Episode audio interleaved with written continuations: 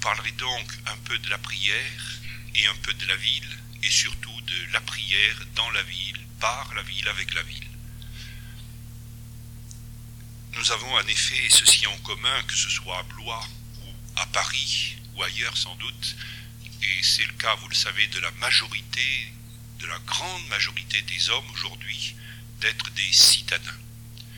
Le phénomène urbain est un des phénomènes majeurs de ce temps, d'une nouveauté sans précédent, non pas qu'il n'y ait pas eu des villes au préalable, mais le surgissement des mégapoles, vous le savez, est apparu avec ce XXe siècle qui est donc le nôtre. Il y a là une nouveauté extrêmement marquante dans l'histoire de toute l'humanité, des mégapoles qui font des millions d'habitants, Mexico bientôt 30 millions, Tokyo peut-être 20 millions, etc. Un phénomène universel qui regarde autant les grands pays d'Asie, inutile de donner des noms, que des deux Amériques, d'Afrique, de toute l'Europe bien sûr, un phénomène extrêmement déterminant et combien marquant pour euh, euh, les mentalités, les cœurs, euh, les comportements religieux et par là même la foi, et qui donc mérite effectivement toute une réflexion. La ville est un mystère, et lorsque nous parlons déjà de la ville, nous voyons à travers ce que nous en dit l'Écriture que si tout commence dans un jardin, tout finit dans une ville. De la Genèse à l'Apocalypse, il y a cette montée, et on peut dire que toute la Bible est une montée citadine. Et au terme, quelle merveille et quelle interrogation, quelle interpellation pour nous, le jardin nous est restitué, mais comme vous le savez, au milieu de la ville. Or, c'est Dieu qui a planté le jardin, et c'est nous qui, les hommes, avons en quelque sorte inventé la ville.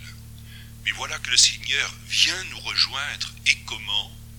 Au cœur de cette ville, au point qu'il va même lui donner son propre nom. Et de ce point de vue, la ville est toute marquée par un ensemble de paradoxes, d'oppositions, de dichotomies, et par là même déjà se situe, je dirais, un peu ce mystère, ce mystère qui, euh, d'une certaine façon, l'a fait osciller, et nous avec, entre le bien et le mal, l'ombre et la lumière. Car en effet, la ville, nous le savons bien, et je ne fais qu'introduire le sujet, je me concentrerai bien sûr sur le problème de la prière dans la ville. La Bible peut nous pousser au mal et nous conduire au bien. Et elle peut nous pousser dramatiquement au mal. Nous avons tous dans la tête peut-être l'écho de cet attentat absolument meurtrier et fou au cœur du métro, d'une des plus grandes mégapoles d'aujourd'hui, à savoir Tokyo, et elle peut nous pousser au bien et au cœur des villes. Quelle merveille ne pouvons-nous pas contempler au travers de tous les cœurs. Elle est tout à la fois voulue par Dieu, car on peut dire il l'a voulu, et en même temps peut-être simplement tolérée pour lui. Et c'est comme si à regret il la voyait un peu surgir. Vous connaissez la Genèse. C'est tout à la fois, on peut le dire, le domaine du diable, et Dieu sait s'il parcourt les rues de la ville, et c'est en même temps le domaine de Dieu, et Dieu sait s'il habite au cœur de la ville. Tout à la fois, à travers euh, la ville, l'homme peut rencontrer Dieu, et Dieu peut se révéler à l'homme, et en même temps, l'homme peut se couper de Dieu, et Dieu peut n'y plus retrouver la trace de ses propres enfants. C'est tout à la fois une réalité très fragile et qui se renouvelle sans cesse, et c'est en même temps ce qu'il y a de plus durable dans l'histoire de l'humanité, puisque nous habitons des villes qui ont souvent un, deux millénaires et quelquefois plus, comme cette ville-là, dont nous portons le nom, et dont je suis heureux de voir euh, devant nos yeux s'étaler en quelque sorte les remparts. Tout à la fois, la ville est la réalité la plus matérielle peut-être la plus matérialiste, et puis la plus spirituelle et par là même la plus mystique. Ça n'est assez de ces quelques regards un peu épars, mais qui tout de suite attirent notre attention à travers, je dirais, ce monde de paradoxes pour bien euh, constater qu'effectivement la ville est un mystère. Elle porte tout à la fois le nom du mal, et Paul nous dit qu'il y a le mystère d'iniquité dans la deuxième Thessaloniciens. Et puis en même temps, elle porte le nom du bien, puisqu'elle est à la fois Babylone, la ville du mal, et en même temps, elle est euh, Jérusalem d'une certaine manière, et elle a pour nom la ville Dieu. Entre euh, Babel et Jérusalem, tel que la Bible en tout cas nous propose à travers cette double symbolique, nous avons donc euh, à nous situer. Pour mémoire, et pour dire combien effectivement ce thème habite toute l'écriture, vous savez que les exégètes ont un petit peu tout compté, et ils ont pu faire le relevé des termes parlant de la Bible, et le mot euh, ville revient dans la Bible 1385 fois, ce qui, veut dire euh, euh, tout de même d'une manière assez fréquente, c'est donc un des thèmes les plus importants de l'écriture, pour mémoire, elle est en 21e position. Bon. Alors, euh, au cœur de la ville, quelle est notre référence et quel va être notre modèle et qu'est-ce qui va nous permettre, à travers, je dirais, ce dédale un petit peu euh, jeté comme cela, en introduction de notre réflexion, de nous frayer un chemin et qui soit, puisque telle est notre vocation, une route de sainteté, un chemin de perfection, comme dirait Thérèse d'Avila il est bien clair que pour nous, la grande référence, chacune et chacun de vous, euh, frères et sœurs laïcs, ou nous, frères et sœurs euh, consacrés, euh, c'est la même, et cette référence, c'est tout à la fois Jésus et Marie. Or, Jésus est citadin et Marie également citadine. C'est donc à partir de cet exemplaire originel que peut se fonder un idéal, je dirais évangélique chrétien et par la même monastique, c'est la même chose, un idéal appelant en finale dans la droite ligne de l'évangile à quoi? À rencontrer Dieu, à dire Dieu et à devenir Dieu. Et tel est en tout cas le triple but auquel nous devons nous efforcer de revenir sans cesse dans nos vies qui se veulent avant tout citadines, fût-on moine et monial dans la ville, ou que l'on soit, comme vous l'êtes, tout simplement, et nous avec vous, des habitants de la ville. Et cela pour y vivre, comme nous aimons dire dans notre propre langage, et vous attendez un peu que, ce disant, je vous parle un peu aussi de nous, dans la ligne des premières communautés chrétiennes qui justement étaient des communautés citadines ces premières communautés chrétiennes dont nous parlent les actes des apôtres et de Jérusalem et qui vivaient, disons, au cœur des villes, au cœur de Dieu, qui vivaient au cœur des villes pour y être au cœur de Dieu. Je vous ai donc dit que dans la droite ligne de l'Évangile, il s'agissait, un, de rencontrer Dieu, deux, de dire Dieu, et trois, de devenir Dieu. Eh bien, essayons de voir comment la ville, si vous le voulez, cette ville dont nous sommes, et nous sommes au cœur d'une ville, eh bien, peut nous permettre de rencontrer Dieu, tout d'abord, puis de dire, d'annoncer Dieu, ensuite, et enfin, et carrément, osons le dire, de devenir Dieu, puisque tel est le but de notre propre vocation chrétienne, baptismale, évangélique. Si nous sommes donc des chrétiens au cœur de la ville, c'est tout d'abord pour y Dieu. S'il fallait essayer de définir la ville, eh bien je me contenterai de dire ceci au-delà de toutes les analyses sociologiques. Je me rappelle autrefois avoir un peu travaillé cela en préparant de loin une thèse de sociologie sur ce sujet.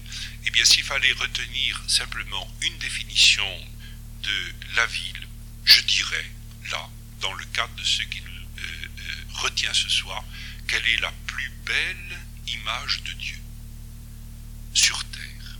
Pourquoi? Tout simplement parce qu'elle regroupe les propres enfants de Dieu. Vous savez, il y a dans l'écriture ce qu'on appelle des lieux bibliques au sens de lieux théologiques. Par exemple, le désert, la montagne, le temple, et notamment la ville. Eh bien, il faut reconnaître, si nous sommes à l'écoute de ce que l'écriture nous enseigne, que avant le désert, il est important. Avant la montagne, elle est très importante. Avant le temple, il est sacré. Mais le désert, on le traverse, la montagne, on en redescend, le temple, il sera détruit eh bien, il y a la cité des hommes, qui est en premier le lieu de la rencontre de Dieu. Depuis le jour où Dieu a insufflé en l'homme le souffle de sa propre vie, et lui a redonné par le Fils de l'homme le second souffle d'une nouvelle vie, l'homme est vraiment porteur du Seigneur, eh bien c'est donc au cœur de l'homme, et ça nous ne devons jamais l'oublier, qu'il nous faut chercher d'abord la trace de son esprit. Le Père a mis en nous le souffle de sa vie. On a été créé à son image. Le Fils a remis en nous le souffle de sa propre vie. Et c'est là, au cœur de mon cœur, de nos cœurs, de chacun de nos cœurs, de tous nos cœurs ensemble, que nous pouvons retrouver la véritable, la plus belle trace de Dieu c'est à travers le plus humain que nous rencontrons, que nous remontons au plus divin. Nul n'est plus homme que Dieu. Quel mystère, quelle révélation, quelle merveille. C'est donc à travers l'homme qu'il nous faut désormais remonter au divin à partir du moment où Dieu s'est fait homme. Et si vous le voulez, et c'est là où le mystère se développe, on peut en quelque sorte reconnaître dans la ville, j'oserais dire, une image trinitaire. Si nous voulons en effet rencontrer le Père, et comme nous voudrions rencontrer le Père, comme vous vous rappelez, l'apostrophe de Philippe, montre-nous le Père et cela nous suffit, eh bien si nous voulons rencontrer le Père qu'on n'a jamais vu, jamais entendu, nous dit Jésus, regardons vers ses enfants tel Père, tel Fils. Si nous voulons rencontrer le Fils, comme nous aimerions revoir Jésus, ouvrons-nous à ses frères. Ce que vous faites au plus petit de mes frères, c'est à moi que vous le faites. Si nous voulons rencontrer l'Esprit qui nous anime, mais qui est insaisissable, le vent souffle où il veut, tu ne sais ni d'où il vient ni où il va. Si nous voulons rencontrer l'Esprit, approchons-nous de ceux et celles qui en sont le temple saint. En d'autres termes, la Trinité, vous le voyez bien, en plénitude, habite à présent notre terre, notre ville, la terre des hommes, la cité des hommes. Disons-le autrement, nous sommes créés à l'image du Père. Nous sommes à la ressemblance du Fils qui nous a rejoints. Et nous sommes en communion avec l'Esprit qui nous habite. Image, ressemblance, communion. Je dirais donc qu'en vivant et en priant au cœur de la ville des hommes, nous pouvons vivre et prier en vérité au cœur de Dieu. Et dans le cœur de nos cités, mais il nous faut avoir les yeux ouverts et les oreilles prêtes à l'entendre, nous rencontrons en vérité le Seigneur, car il est le premier résident de nos villes, et le psaume 135 dit ce petit verset admirable, lui qui habite Jérusalem, c'est-à-dire la figure emblématique de toutes les villes, c'est-à-dire qui habite notre ville. Le Seigneur est plus au cœur de nos cités que quelque part, je dirais, là-haut, dans euh, notre imagerie, mais qui ne résout rien, au-dessus des nuages. Bien sûr, c'est le Père qui vit aux cieux, le Christ est remonté à la droite du Père, au plus haut des cieux, etc. Mais en même temps, voyez, cette présence, et toute l'écriture nous permet de l'affirmer, et je dirais trinitaire, euh, perdurante au cœur même de nos cités. Essayons donc de retrouver cette trace et de marquer la marque de cette présence. Dès lors, en effet, si nous voulons contempler le Seigneur et vivre, je dirais, la joie et la vérité de sa rencontre, il ne s'agit pas d'abord, vous le découvrez bien, de fuir la compagnie des hommes, mais de retrouver en eux la présence de Dieu. Car, et Madeleine Delbrel a très bien dit cela, notamment dans son livre Nous autres gens des rues, car avant d'être l'absence du monde, la solitude même, c'est la présence de Dieu. Et ça n'est pas en fuyant le monde qu'on va découvrir Dieu, c'est en ouvrant les yeux pour dans le cœur de l'homme y reconnaître celui qui, avant même nous, y demeure et, si nous le voulons, pour tout jamais. Et l'écriture sur ce point, vous savez, est catégorique. Par exemple, dans la première lettre de Jean au chapitre 4 si quelqu'un n'aime pas son frère qu'il voit, il ne saurait aimer le Dieu qu'il ne voit pas.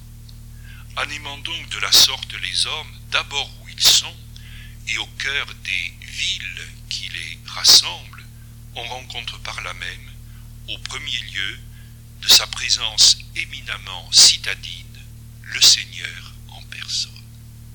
Dieu, vous le voyez bien, l'Écriture nous le dit, est un citadin. Et la prière ainsi élevée par l'effort de la charité atteint alors au sommet de la contemplation. Car, reconnaissant Dieu là où il est, et au nom de la charité qui nous dit que là, dans l'amour, nous rencontrons Dieu, parce que là où est l'amour, là est Dieu, c'est aussi une parole de l'Écriture. Il est bien évident que le sommet de la prière, poussé jusqu'à la contemplation de l'amour, nous conduit à rencontrer Dieu, si nous le voulons, au mieux, du mieux possible, au cœur même de la cité des hommes. Le plus beau tabernacle de Dieu, disons-le d'une autre manière, étant le cœur de l'homme, toute l'écriture nous le dit, eh bien c'est au milieu de la cité des hommes que l'on peut au mieux rencontrer le vrai Dieu, car il est l'ami des hommes, notre grand Dieu.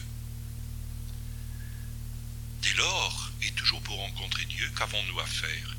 Eh bien, c'est Jésus lui-même qui va nous le dire, tout à la fois rester dans le monde, mais tout en nous gardant du mal. Il est vrai qu'on ne peut chercher Dieu et se réaliser pleinement soi-même qu'en se gardant, et là aussi il faut citer l'Écriture jusqu'au bout, loyalement, qu'en se gardant de ce monde dont la figure passe, la lettre aux Corinthiens nous le dit, et en usant des biens comme n'en usant pas. Le même apôtre Paul nous l'enseigne. Ou si vous le voulez, on ne peut aimer deux mondes à la fois. Il faut lire, effectivement, les paroles de Jésus et de ses apôtres et de ses évangélistes jusqu'au bout. Mais Jésus ne nous demande pas justement de nous séparer du monde, mais de nous garder du mauvais. Ce fameux verset, Jean 17, 15, que tous par cœur. Père, je ne te demande pas de les retirer du monde, mais de les garder du mal. La rupture nécessaire n'empêche donc pas la communion. Notre exigence chrétienne consiste par conséquent à nous garder de ce monde citadin sans nous en couper et à nous y insérer sans nous y diluer. Et voilà quelque chose qu'entre nous, frères et sœurs, dans nos fraternités monastiques, nous nous redisons un peu toujours. Il faut nous insérer dans la ville, mais sans y disparaître, sans nous y diluer. Il faut nous en garder de son esprit, mais sans nous en couper. Et il y a donc quelque chose à trouver à la fois dans cette rupture nécessaire et dans cette communion indispensable, au nom même de ce que le Seigneur nous a enseigné. Et c'est donc sur ce double commandement d'amour, tout simplement, et de l'homme et de Dieu que nous serons jugés, nous le savons bien. Notre présence à Dieu n'est donc pas fonction de notre éloignement des enfants de Dieu. Vous savez, on a beaucoup d'idées fausses souvent dans la tête, qui sont aujourd'hui majoritairement citadins, mais dans l'ouverture de notre cœur au Seigneur, qui lui reste éminemment présent dans le monde urbain qui est le vrai prochain. Et comme Dieu s'est mis dans le prochain qui nous entoure, de même que dans notre propre cœur, à moi, nous devons aussi, et je pense pouvoir dire d'abord, le rencontrer là, au cœur de nos familles, de nos communautés, de notre paroisse, de notre environnement, de toute la cité, et finalement, bien sûr, un peu de toute l'humanité. En d'autres termes, par rapport à cette rupture et à cette communion, on pourrait se souvenir là de ce que dit si bien un des premiers textes du premier siècle chrétien qu'on appelle l'épître à Diognète, où il est dit tout simplement les chrétiens, ils sont comme tout le monde. Mais ils vivent pas tout à fait comme tout le monde. Ils sont comme tout le monde. Ils s'habillent comme tout le monde, ils se marient comme tout le monde, etc. Mais ils vivent un peu différemment du reste des hommes. Rupture et communion. Et par là même, eh bien, disons que nous avons à passer en quelque sorte de, de Babel à Jérusalem, pour reprendre la symbolique biblique. Certes, la ville a toujours un peu la fascination de Babel, et là aussi, soyons réalistes, il faut le reconnaître, et mille diversions, mille tentations peuvent constamment nous y détourner du Seigneur. Et Dieu sait si, dans les mégapoles modernes notamment, cette réalité existe. Mais vous savez, au désert aussi, on peut être tenté. Jésus a été tenté en tout, mais d'abord au désert. Au milieu des monastères et derrière les clôtures, on peut être diverti. Au creux des solitudes, on peut devenir bavard. Et à l'ombre des cloîtres, on peut rester mondain. J'ai passé deux ans sur une montagne à 3000 mètres d'altitude où il n'y avait que des cailloux le vent qui souffle dessus et au-dessus les étoiles qui palpitent. Bon, dans une petite maisonnette de pierre. Vous savez, je me suis aperçu que je pouvais être très bavard au cœur des longues solitudes et médisant sans rien dire à personne et quelquefois me mettre en colère en face de moi-même, etc. Donc, euh,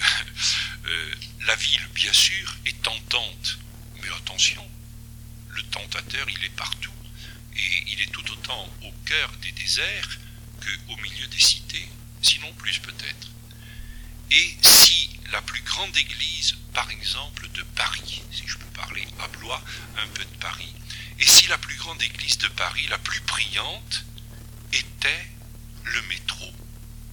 Et quelquefois je me dis, elle est là, la grande église de Paris. Moi qui confesse depuis de nombreuses années dans Paris, je suis émerveillé au travers l'accompagnement spirituel de voir les milliers, je dis bien les milliers, de personnes, et peut-être plus, peut-être des dizaines, sans doute, de milliers de personnes qui tous les jours, tous les jours, prient, prient, prient dans le métro. La plus grande église de Paris, c'est le métro. C'est pas Saint-Sulpice, ni Notre-Dame, ni Saint-Gervais. C'est le métro. Et je crois que c'est vrai. Et il y a là quelque chose de très beau. Personne ne le voit. Mais Dieu d'en haut, qui se penche vers les hommes, il le sait. Et je dirais, il nous revient d'apprendre à prier dans la ville et par elle. Alors, euh, d'en prolonger les rumeurs, d'en répercuter vers le ciel euh, les soupirs et les cris, d'y implanter peut-être une nouvelle spiritualité. Quand le cardinal Marty, qui a été euh, notre évêque, si vous voulez, fondateur en quelque sorte, nous a lancé, souvent il nous dit cela, il nous disait répercuter les cris de la ville, prolonger les murmures de la ville et un de ses évêques auxiliaires nous disait inventer les psaumes de la ville. Je crois que nous avons, et quelquefois je me dis, nous disons entre nous frères et sœurs, bon, on n'a pas 20 ans, donc on est encore tout petit, mais on a à inventer pour nous déjà, et puis peut-être à travers euh, cela pour d'autres autour de nous qui voudraient en profiter, si j'ose dire, une spiritualité citadine. Les moines ont merveilleusement fait cela par rapport au monde rural, par rapport au monde artisanal, par rapport au monde agricole, par rapport au monde du désert, par rapport au monde des petites villes, des petits villages, etc. Ils ont inventé, toute la spiritualité nous l'indique, tout un ensemble de spiritualités. Il nous revient à nous, XXe euh, siècle finissant, euh, de mettre au point, d'une certaine manière, je crois que c'est déjà un peu en route, Madeleine Delbrel par exemple, une bonne laïque qui a euh, merveilleusement contribué déjà, je dirais, une spiritualité des mégapoles modernes. Car la vie est dans la prière et la prière dans la vie. Et nous avons donc à apprendre ici encore à unir d'abord en nous à la fois l'action et la contemplation, le travail et l'oraison, la chapelle et l'atelier, l'oratoire et le bureau, etc. Et là, vous reconnaissez tout à fait votre existence de chaque jour. En un mot, je dirais l'Église et la rue, et ce labeur d'unification, eh bien, il est éminemment chrétien. Le chrétien, c'est un être unifié, qui veut être unifiant, et monastique, monos, seul. C'est celui qui est, ou nous en même temps, unifié pour être unifiant. Alred de Rivaux, un des pères spirituels du temps de Saint Bernard, qu'on appelle des quatre évangélistes cisterciens, euh, parle de Marthe et Marie en disant regardez-les toutes les deux. Il ne faut pas les opposer. Ce sont deux sœurs qui habitent la même maison. Eh bien, en chacun de nous, il y a Marthe et Marie. Il ne faut pas dire il y a ceux qui sont de Marthe, il y a ceux qui sont de Marie, il y a les actifs, il y a les contemplatifs. Il dit non, chacun d'entre nous a une part d'action et de contemplation. Et au cœur de la ville où nous agissons, nous pouvons aussi et nous devons vivre cette contemplation. Et alors petit à petit, voyez comment progressivement la ville va nous conduire euh, à euh, prier en quelque sorte toujours et partout. Car le but de la prière est finalement, et même au cœur de la vie laïque qui est la vôtre, de nous conduire à une sorte de prière un peu continuelle. Il nous faut en quelque sorte apprendre à prier autrement, c'est vrai. Et il est sûr qu'on ne prie pas dans les rues et les places de nos villes comme on prie à la campagne ou à travers les dunes du désert. Il faut prier un peu autrement, mais en visant encore à ce que ce soit en tout temps, car euh, l'Écriture nous dit prier sans cesse. Et c'est un impératif universel qui ne s'adresse pas à quelques-uns, mais à nous tous, chrétiens. Concrètement, qu'est-ce à dire? Eh bien, en prenant le petit déjeuner, ou l'ascenseur, en décrochant le téléphone, ou en tapant sur l'ordinateur, l'histoire du téléphone. On a toujours un, petit mouvement d'impatience, etc. On a aussi le temps de dire un petit Seigneur, aide-moi à l'écouter, peut-être même un petit je vous salue ou quelque chose, que sais-je, entre ce geste un peu banal que je fais pour prendre l'écouteur du téléphone et le moment où je réponds, si nous en avons le réflexe, voyez, un petit exemple en passant, eh bien petit à petit, on peut en quelque sorte s'éveiller à toute une attitude de spiritualité. En attendant une visite, la sortie du travail ou la fin d'une rencontre, en traversant la rue pour aller à la poste, ou en attendant l'autobus, le métro, que sais-je, celui qui vient me chercher, pour aller à la liturgie, à la messe de ma paroisse. Tant pis si nous ne disons plus l'Angélus au milieu des chants comme du temps de Millet, du moins du tableau de Millet. Il sonne malgré tout matin, midi et soir à toutes les églises de la ville. Et Marie de Nazareth peut encore nous apprendre à dire trois fois par jour le même fiat au cœur des villes, à l'incessante volonté de Dieu, car tout est grâce en vérité aujourd'hui encore, au cœur de nos cités, reflet d'un Dieu aux milliers de visages, dont chacun est son image. Voyez donc, et j'ai un peu développé ce premier point, que dans la ville, en vérité, et de mille et une manières, et l'Écriture nous le redit, je crois, avec force, nous pouvons réellement rencontrer Dieu.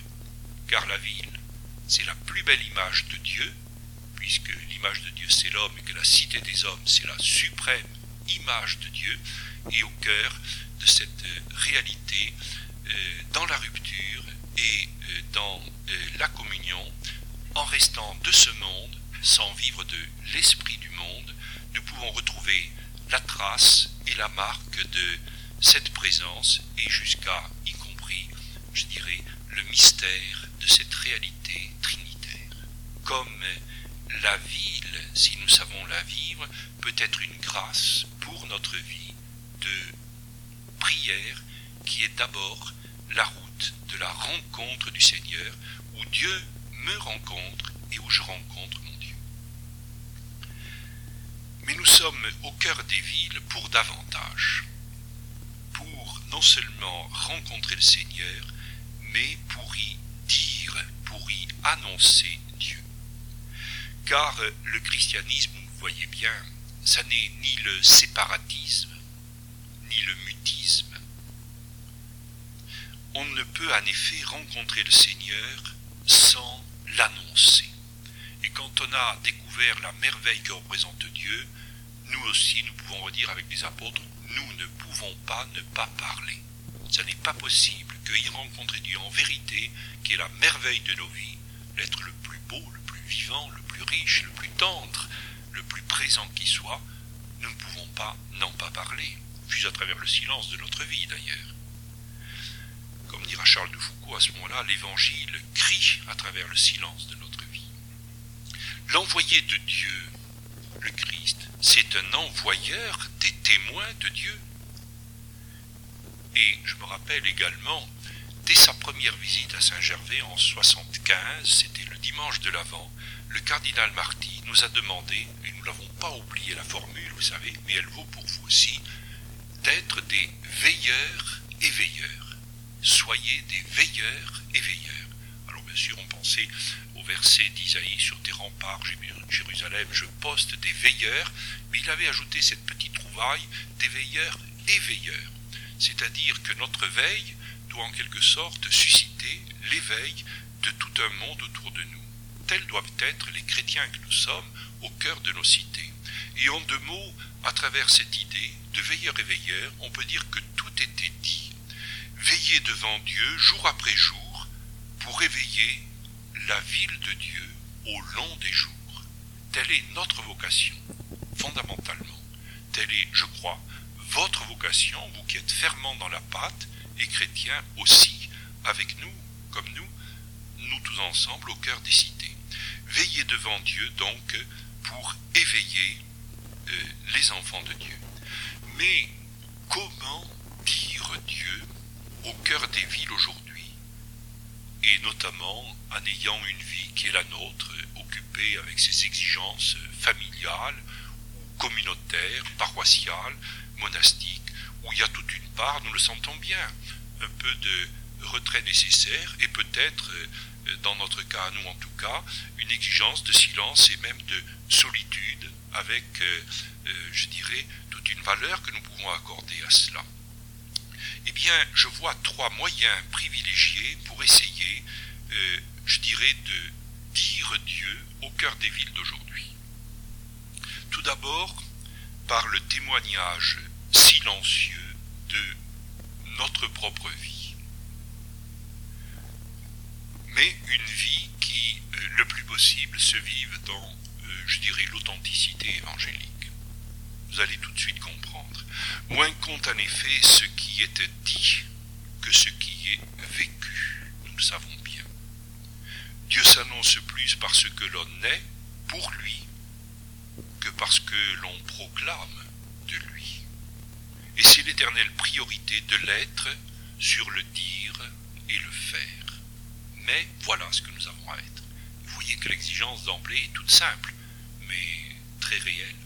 Je pense à ce mot de Bergson que j'ai toujours beaucoup aimé, où il disait Les saints n'ont pas besoin de parler. Leur existence est un appel. Et effectivement, si nous, chrétiens, nous sommes des saints au cœur des cités, rassurez-vous, tous les habitants de la ville vont, d'une manière ou d'une autre, peut-être un peu tard, mais qu'importe, le reconnaître et peut-être le remarquer. Au cœur des villes, le Seigneur nous appelle donc d'abord, eh bien, disons-le, à devenir des saints, tous saints. Nous avons volontairement commencé euh, l'existence de nos fraternités. On a choisi le jour quand on commence, on a un peu des, petites latitudes. Et après avoir parlé entre nous, les premiers frères, je me rappelle très bien, on a dit, bon, eh bien, ce sera un 1er novembre, ça sera le jour de Toussaint. Et les premiers mots, je suis bien placé pour le dire, les premiers mots qui ont retenti d'une liturgie dans notre Église, on les avait voulus ensemble, ça a été tous saints, tous saints. Dieu nous appelle tous à être saints. Et comme vous savez, tout saint Toussaint, c'est à la fois un singulier, la Toussaint, et c'est un pluriel, tous saints, mais un pluriel qui s'écrit au singulier. C'est-à-dire ça, ça s'adresse à tous et à chacun. Tous saints. Vous donc soyez saints parce que moi je suis saint. Voilà quelle est votre vocation, la sainteté. 1 Thessaloniciens 4 ou Matthieu 4, 48, vous connaissez tout cela. Non pas des héros de l'ascèse ou de l'oraison, mais des amoureux de Dieu renouvelés par son pardon. Car ce sont les pécheurs qui le reconnaissent, qui deviennent des saints. Donc on a tous nos chances.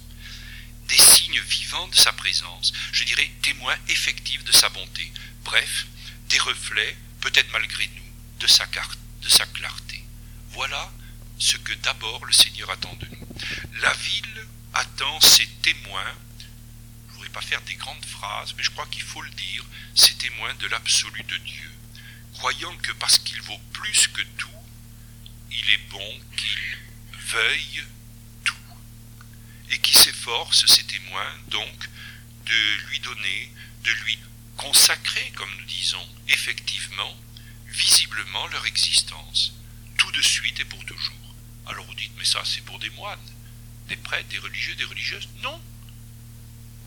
Père, consacre-les dans la vérité, ta parole est vérité. Nous sommes tous consacrés par le baptême et on a été marqués d'un signe ineffaçable. On a été consacrés par la confirmation, on a été marqué du crème, ineffaçable. Actuellement, je crois, il y a les parents des futurs confirmés qui se réunissent et euh, qui euh, ont réfléchi à cela. Nous sommes tous, en quelque sorte, effectivement, euh, visiblement, marqués de cette manière-là et orientés, en quelque sorte, pour toujours.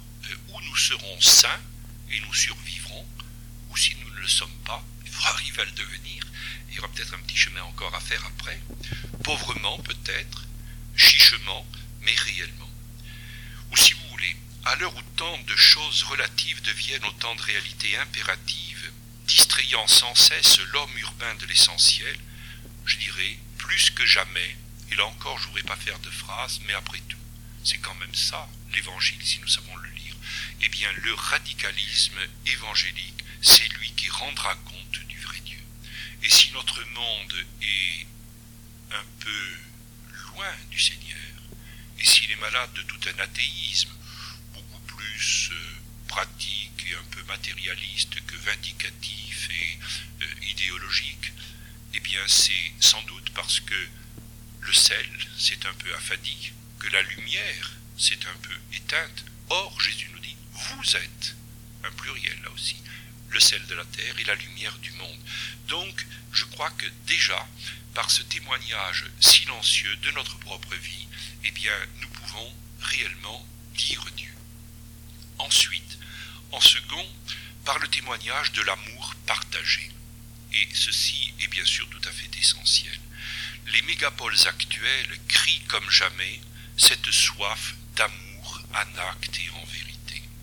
Et dans le monde urbain, vous le savez bien, d'indifférence, d'anonymat, déchiré de concurrence, de discorde, l'amour étant par trop invisible et absent, eh bien c'est Dieu lui-même qui demeure de ce fait inconnu et distant.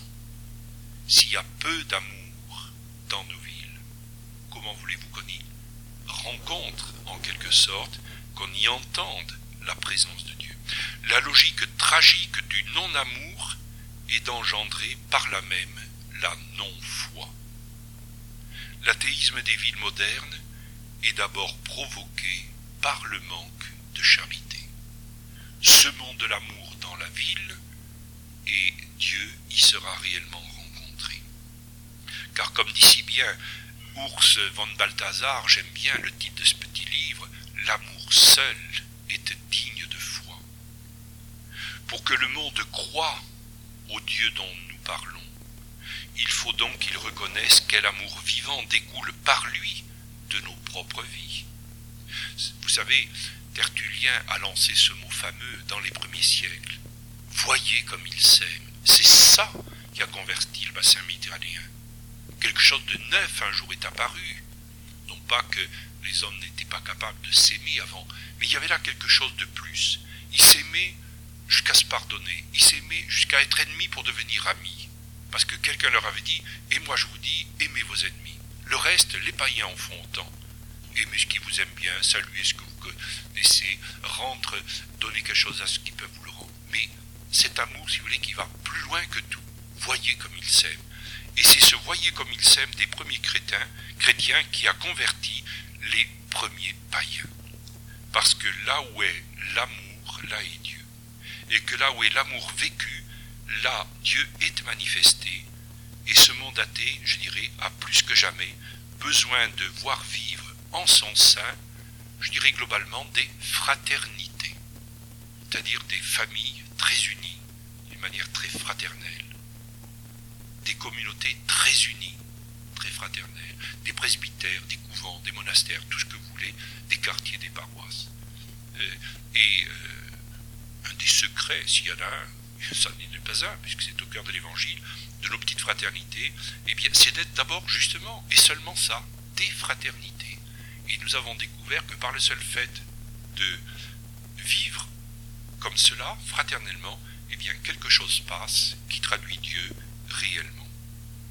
En troisième lieu, pour donc euh, euh, dire Dieu, au-delà de ce témoignage silencieux, authentique de notre propre vie, de ce témoignage de l'amour partagé, j'ajouterai en troisième lieu donc le témoignage de la prière partagée et notamment liturgique. La meilleure manière de faire revenir les plus loin, et souvent nous disons cela dans nos partages, de faire revenir les plus loin vers l'Église du Seigneur. Je ne crois pas que ce soit toujours de courir les rejoindre aux lieux multiples où ils sont dispersés, mais aussi, alors n'opposons pas, mais aussi et peut-être d'abord de nous rassembler nous-mêmes, croyants et priants, au devant du Dieu qui nous attend et nous attire tous le premier vers lui. Si vous le voulez, ne craignons pas de manquer le coche de l'apostolat. Si notre prière est vraie, elle sera parlante. Si elle est fidèle, elle sera questionnante. Si elle est fervente, elle sera attirante. Si elle est régulière, elle sera assidûment suivie. Et si elle nous met vraiment ensemble en présence de Dieu, le Seigneur la transformera lui-même en témoignage et avec toute la puissance de sa grâce. Et bon, nous avons fait cette petite constatation. Nous sommes arrivés dans une église qui, de fait, c'est peut-être pour ça qu'on nous l'a donné d'ailleurs, monsieur de bonne politique après tout, euh, était vide. Eh bien, on peut dire qu'elle ne désemplit pas. Euh, tout simplement parce que, ben, je dirais, le train passe, qu'il pleuve, qu'il vente, dans la canicule ou dans la froidure, matin, midi et soir, il y a une permanence de la prière. Et à force de voir, si vous voulez, eh bien, cette permanence durer, petit à petit, ben, des, wagons s'accrochent au train qui passe. Et euh, c'est ainsi que, je crois, peu à peu, on peut dire Dieu à travers ce témoignage, euh, notamment de la prière partagée et liturgique. Regardez là aussi dans les actes des apôtres, euh, tout est là également. Je le citais tout à l'heure, acte 2, acte 4, dans ces premières communautés chrétiennes, qui avaient la faveur de tout le peuple, nous est dit. Qu'est-ce qu'ils faisaient? Ils s'aimaient au point de tout partager, ils mettaient leurs biens en commun, et ils étaient assidus à la fraction du pain, l'enseignement des apôtres. En gros, ils priaient et ils aimaient, moyennant quoi euh, ils rayonnaient. Seule la verticalité de la prière peut amener à dépasser, prenons une image si vous voulez, euh, l'horizon de nos cités, bouchées par les buildings, et le ciel de nos avenues, finalement zébré de publicité. Je me rappelle, il y a quelque temps, je me trouvais à New York, et euh, à travers ces buildings qui montent, en tout cas dans le haut de Manhattan, euh, ou en bas vers Wall Street, si vous connaissez, pratiquement on, on voit quasiment plus le ciel, sinon un petit bout de ciel bleu là-haut, au sommet des immeubles. Et on a eu l'occasion, hein, nous étions là pour euh, réfléchir bon, pour une possible implantation cœur de cette ville où le cardinal voulait que l'on vienne. Euh, on est monté sur un, euh, au sommet d'un grand building et en bas il y avait la petite cathédrale Saint-Patrick. C'était un symbole tout à fait extraordinaire de voir, je dirais, d'en bas elle paraissait grande comme une petite cathédrale, mais d'en haut elle paraissait une toute petite chose. Eh bien, je dirais, seule la force de la prière, qui est euh, parmi toutes les forces de l'apostolat, celle qui revêt la plus grande efficacité, peut soulever la montagne de l'apathie où nos agglomérats urbains semblent avoir plongé. Il y a là des montagnes. Mais si nous avons la foi comme un grain de par la prière, on peut soulever la montagne. Et je crois qu'il nous faut le croire. Oui, on peut ajouter foi à la force attractive de la communauté qui prie. En ce sens, je crois, et peut-être l'a-t-on un peu trop oublié, il est sûr que la liturgie est éminemment évangélisatrice. Qu'est-ce qui me permet de dire ça? Ben, Tout simplement ce qu'on appelle la tradition. Saint Cyril à Jérusalem, c'était un liturge. Saint Athanase à Alexandrie, c'était un liturge. Ambroise à Milan, Augustin à Hippone, Basile à Césarée, Jean Chrysostome à Constantinople, voyez là défiler pratiquement tous les premiers siècles. Quel rayonnement de ces pères et qu'étaient-ils Des célébrants de la liturgie au cœur de leur cité. Et à travers ça, toute une, une évangélisation passée. Et plus près de nous, Irénée à Lyon, pour parler de notre sol de France, Hilaire à Poitiers, et là, tout près d'ici, le père des moines d'Occident, avant Saint-Benoît, Martin de Tours, Césaire Arles, Denis, Germain, Marcel à Paris, c'est eux, et par là, c'est eux, avec leur liturgie et le peuple célébrant la liturgie autour d'eux et avec eux, qui ont converti toute une chrétienté.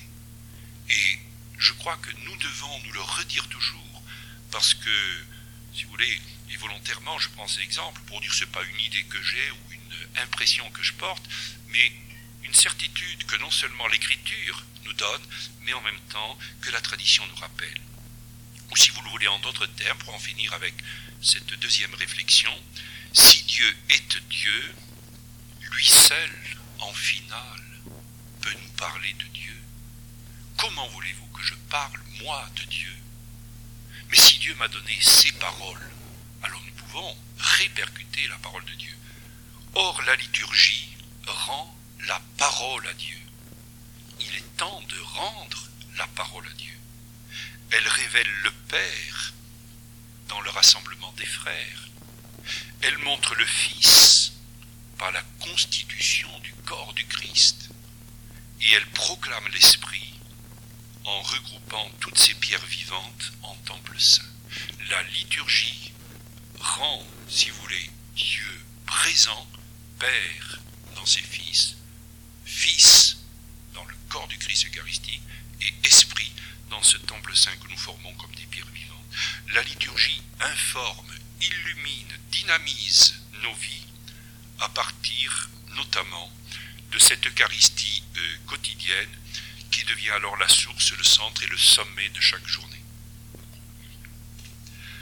Comment, voilà comment, si vous voulez, on peut dire Dieu dans notre vie évangélique, chrétienne, paroissiale, monastique, ça ce sont des questions de degré, c'est tout.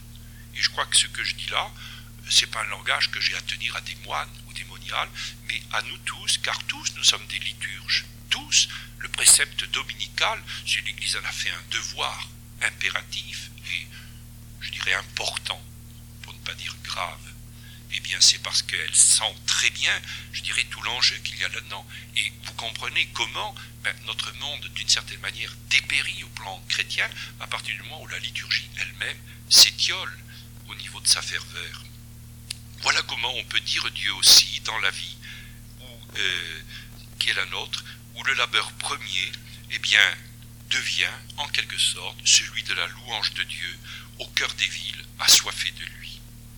Et euh, si vous le voulez, pour euh, illustrer cela d'une manière encore plus forte, eh bien, essayons de nous poser par rapport à cela, comment dire Dieu au cœur des villes, euh, la question, mais comment a fait Jésus? Parce que comme évangélisateur, on ne trouve pas mieux que Jésus. Il est venu, lui, nous donner son évangile, l'évangile de Dieu, dit Paul, l'évangile de la paix. Il est vraiment l'envoyé de Dieu qui nous annonce la bonne nouvelle. Qu'est-ce qu'il a fait? Jésus il a fait ce que je viens de dire. Un, authenticité de vie. Cette authenticité, où l'être égale le dire, le faire, le paraître. Bon, et ça, ça a rayonné. Nul n'a parlé comme cet homme, qu'il vous me convaincra de péché, nul n'a vécu comme Jésus, nul n'est mort comme Jésus. Il est ressuscité et je dirais sa vie déjà parle et parlera jusqu'à la fin des temps, ça traverse les siècles. La sainteté est toujours en quelque sorte immortelle. Qu'a-t-il fait ensuite? Eh bien, il a fait une vie fraternelle. Lui qui est Dieu et qui, qui a toute la puissance de Dieu, il n'a pas annoncé l'évangile à lui tout seul. Il n'y a pas l'ombre d'un individualisme dans l'évangélisation du Christ. Il parlait avec autorité, mais c'est à travers les douze qu'il évangélisait, dans la fraternité des douze. Et il y avait les disciples, et il y avait les saintes femmes. Et en quelque sorte, on voit partout Jésus annoncer l'évangile, ayant commencé par l'appel des douze. Quelle leçon pour nous que cette vie fraternelle, au cœur de laquelle le Christ s'est assise, et moi je suis au milieu de vous comme celui qui sert. Et ensuite, qu'a-t-il fait Eh bien c'est un liturge. Et on peut dire que le Christ est un liturge. Chaque jour j'étais avec vous dans les synagogues au pluriel et dans le temple. Vous pouvez prendre les parallèles dans les trois synoptiques et euh, rapprocher toutes ces, euh, expressions, et vous verrez qu'en quelque sorte, et euh, effectivement, l'Évangile nous le montre, Jésus n'en finit pas de rentrer dans une synagogue, de parler dans la synagogue, d'enseigner au sortir de la synagogue, et tout Saint Jean est bâti à travers le temple. Le Christ est un liturge. À travers sa vie de liturgie, à travers sa vie de fraternité, à travers sa vie de sainteté, eh bien, il a dit Dieu.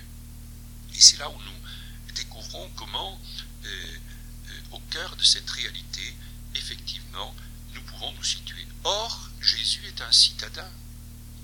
Même si Nazareth, c'est vrai, est une toute petite ville, il n'empêche que Luc se plaît à dire sa ville de Nazareth, car c'est à travers la communauté des hommes, et pas au fond, si vous voulez, d'une grotte du désert de Juda, qu'il a proclamé euh, la parole de Dieu. Eh bien, à travers cette vie citadine, Jésus un petit peu, je dirais, comme Marie, lui aussi, eh bien, a dit le Seigneur, le, Dieu qui habitait son cœur. Je finis plus rapidement avec la troisième notation dont je vous parlais tout à l'heure. Nous sommes donc dans la ville euh, de notre prière pour y rencontrer Dieu, pour y dire Dieu, et je dirais aussi pour y devenir Dieu. N'ayons pas peur euh, d'aller finalement jusque-là, puisque tel est bien euh, le but de notre christianisme. Tel est le but de notre vie chrétienne, en effet, qui marche, je dirais, sur les pas d'un Dieu qui est, je cite Saint Irénée, devenu homme pour que l'homme devienne Dieu. Car si Dieu s'est fait homme, c'est pas pour être parmi nous, ou pour nous émerveiller, ou nous rappeler qu'il existe, ou qu'il est grand, ou même qu'il est sauveur et qu'il nous aime. C'est pas seulement pour ça. Si Dieu s'est fait homme, c'est pour que l'homme devienne Dieu. Et le même Saint Irénée dira, la gloire de Dieu, c'est l'homme vivant. Il s'est fait homme pour cela. Et donc, pour revivre, c'est-à-dire pour revivre en Dieu, pour devenir Dieu, que faut-il faire? Il faut d'abord mourir. Si vous voulez, la mystique, oui, c'est ça devenir Dieu. Mais ça passe d'abord par l'ascétique. Et euh, on ne peut pas en faire l'économie il faut que le vieil homme meure en nous pour que renaisse le nouveau. Or, et c'est là où nous rejoignons la ville, s'il est un lieu où la cèse peut s'exercer, eh bien, c'est bien la ville. On peut lui faire confiance. Car c'est aussi un vrai sacrifice, d'une certaine manière, que de devoir renoncer, vous en savez quelque chose, les contraintes de la ville, de devoir renoncer au silence, à l'air pur de la campagne, etc. D'une certaine manière, jadis, les moines fuyaient au désert pour s'y battre contre eux-mêmes et contre le diable. Eh bien, on peut faire confiance aujourd'hui, pour cela, si je puis dire, aux mégapoles modernes, à nos villes d'aujourd'hui, et même à la ville de Blois, pour nous faire avancer par les sentiers ascétiques vers les demeures mystiques. Et d'une certaine manière, je ne développe pas ce point, mais il est bien clair que la ville a quelque chose de décapant et que comme je disais tout à l'heure, mais il mille et une diversions ou tentations peuvent nous y assaillir et que, à travers, je dirais, cette résistance en quelque sorte, nous avons à cheminer par la même. Et euh, c'est sûr, euh, on peut et on doit le vivre au cœur de nos cités. Regardons là aussi si vous voulez, l'histoire de l'Église et nous serons étonnés de voir tous ceux et celles que la ville a sanctifiés. La première année, justement le jour de Toussaint, nous sommes dit, il faut chanter des litanies demain, qu'est-ce qu'on va faire? Et l'intuition est venue à 11h du soir, je me rappelle encore, et pour cause, on s'est dit on va faire des litanies. Alors c'est venu comme ça, dans un petit coup du Saint-Esprit, j'espère. On a lancé les litanies de Paris. Et en cherchant, ça a été assez facile, on s'est dit, oulala, mais que de saints dans cette ville. Et quelques temps après, on a fait tout un numéro de source de ville sur les saints de Paris. Mais c'est fou ce que les villes ont pu engendrer des saints. Et il y a des saints au cœur de cette ville de Blois, et dans la à Saint-Nicolas que nous connaissons un peu plus, nous avons lu l'histoire en détail, mais dans chacune de ces églises, de ces quartiers, la ville a sanctifié des hommes et des femmes.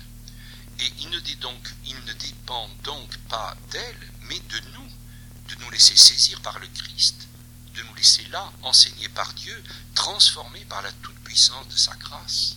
La ville peut nous sanctifier, si nous laissons, si nous savons être malléables à l'action qu'elle a sur nous.